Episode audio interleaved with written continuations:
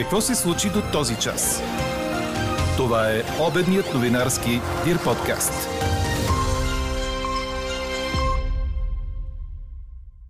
Въпреки, че в еврозоната цените на основни стоки в Хърватия са по-низки, отколкото у нас. Трябва ли да има държавно решение за това на цените у нас? Ви питаме днес.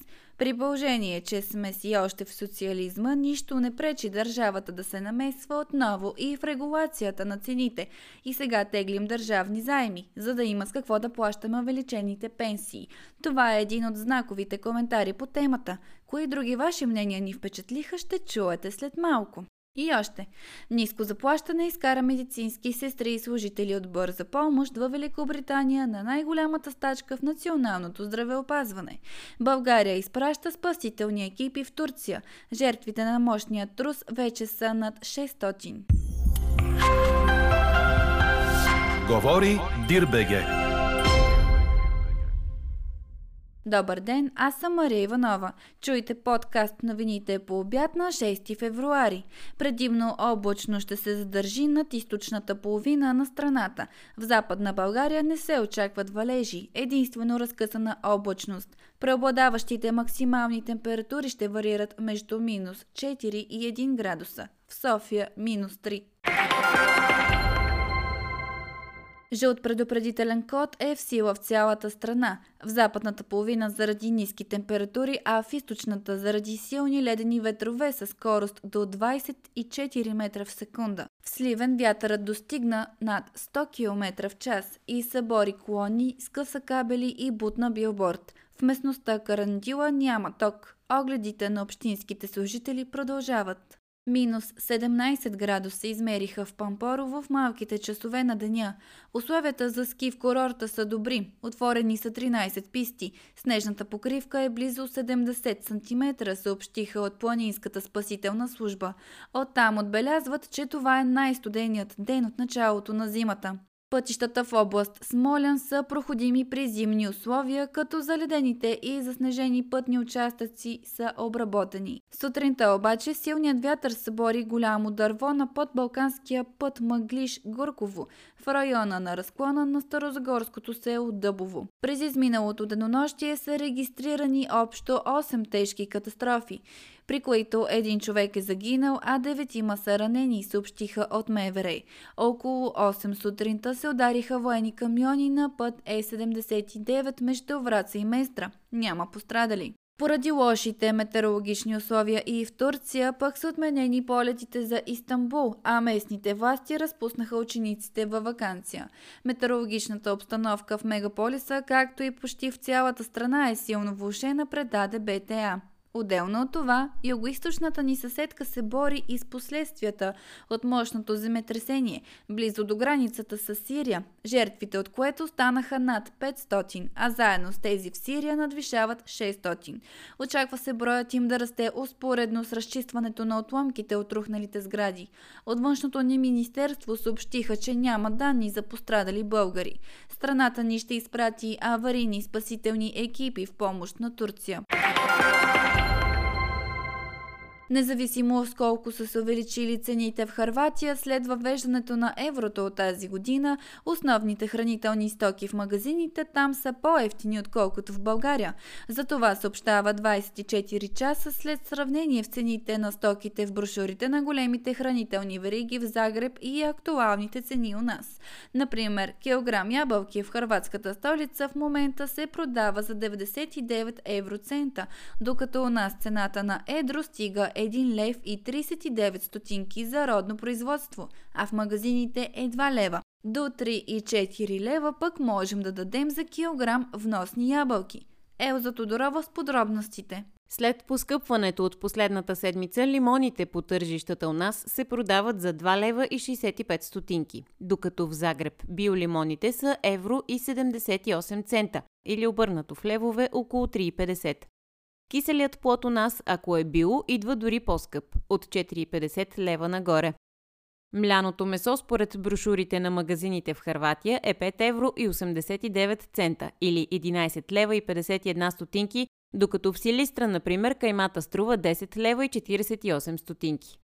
Най-ефтиното прясно мляко в хрватските магазини, ниско масленото, в момента струва евро и 19 цента, което е 2 лева и 32 стотинки, докато у нас цената на прясното мляко на едро е с 6 стотинки по-скъпа, въпреки че не сме част от еврозоната. И това е въпреки поевтиняването му през последната седмица.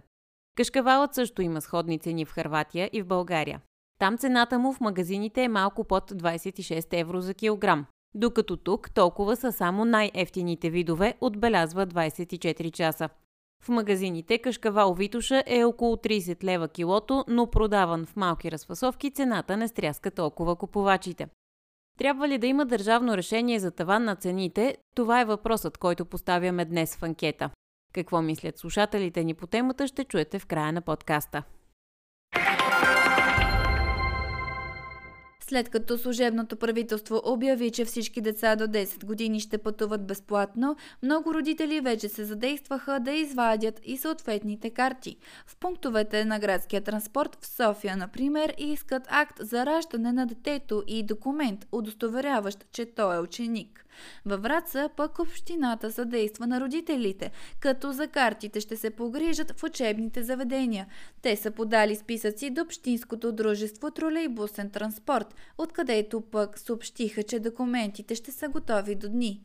Съгласно приетото от Министерския съвет постановление, ученици над 10 години, студенти и докторанти ще пътуват с 70% отстъпка от цената на превозния документ, като картата за един месец за всички линии във Враца ще е 12 лева и вече може да бъде купена във всички билетни центрове на тролейбусен транспорт. В София пък на дневен ред е увеличението на заплатите на работещите в градския транспорт. Синдикатите, представляващи работещите в метрото, автотранспорта, електротранспорта и градска мобилност, ще се срещнат с ресорния заместник, кмета Дончо Барбалов, за да искат 30% увеличение на възнагражденията.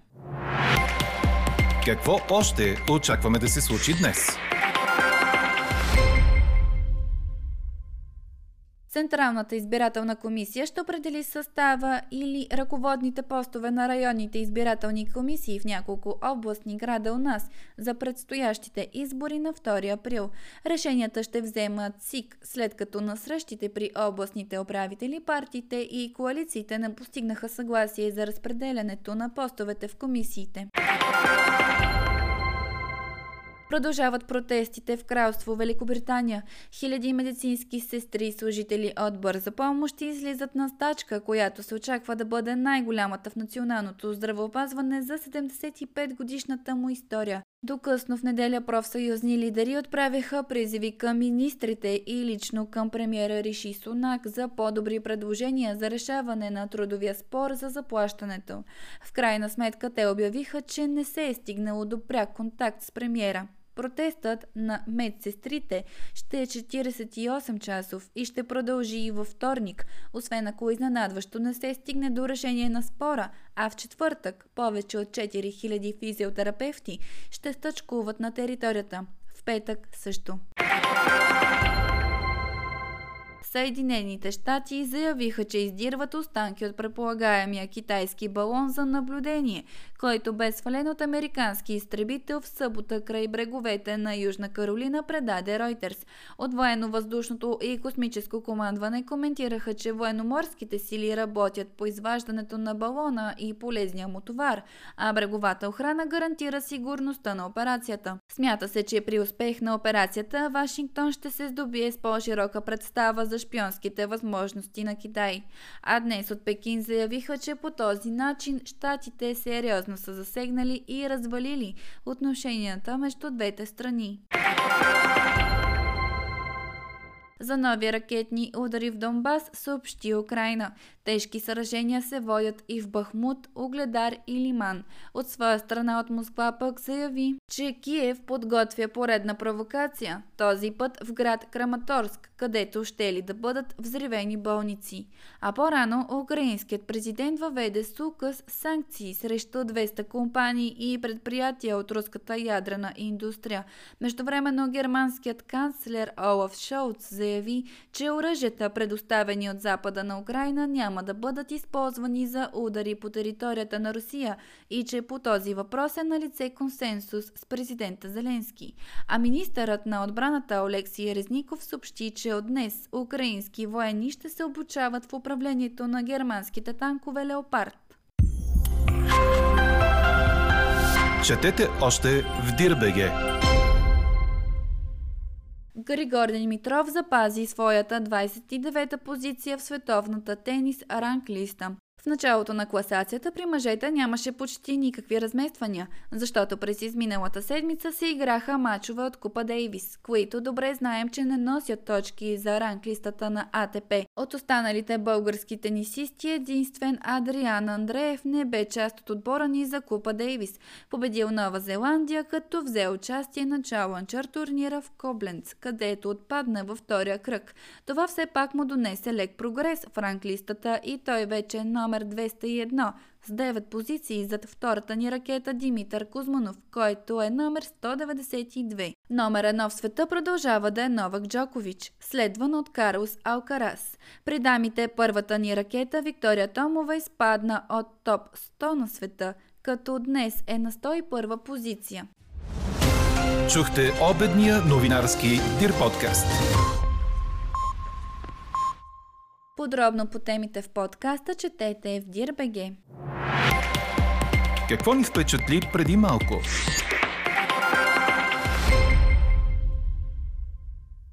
Година след като изтече мораториумът върху изграждането на 5G мрежа в Бълчик, градът вече разполага с технологията.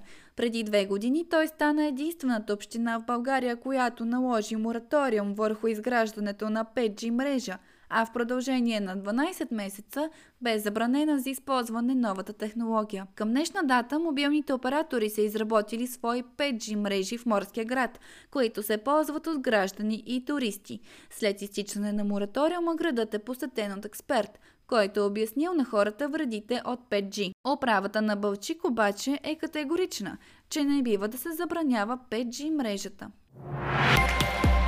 А какво ще кажете за това?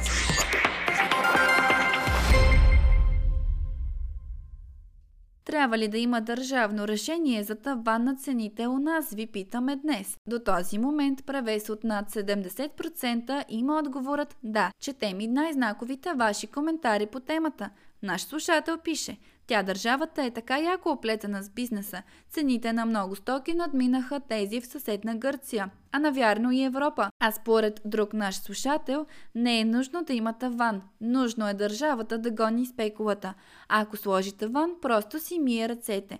Анкетата продължава. Гостувайте и коментирайте в страницата на подкаста. Експертен коментар очаквайте във вечерния новинарски подкаст точно в 18. Слушайте още, гледайте повече и четете всичко в Дирбеге.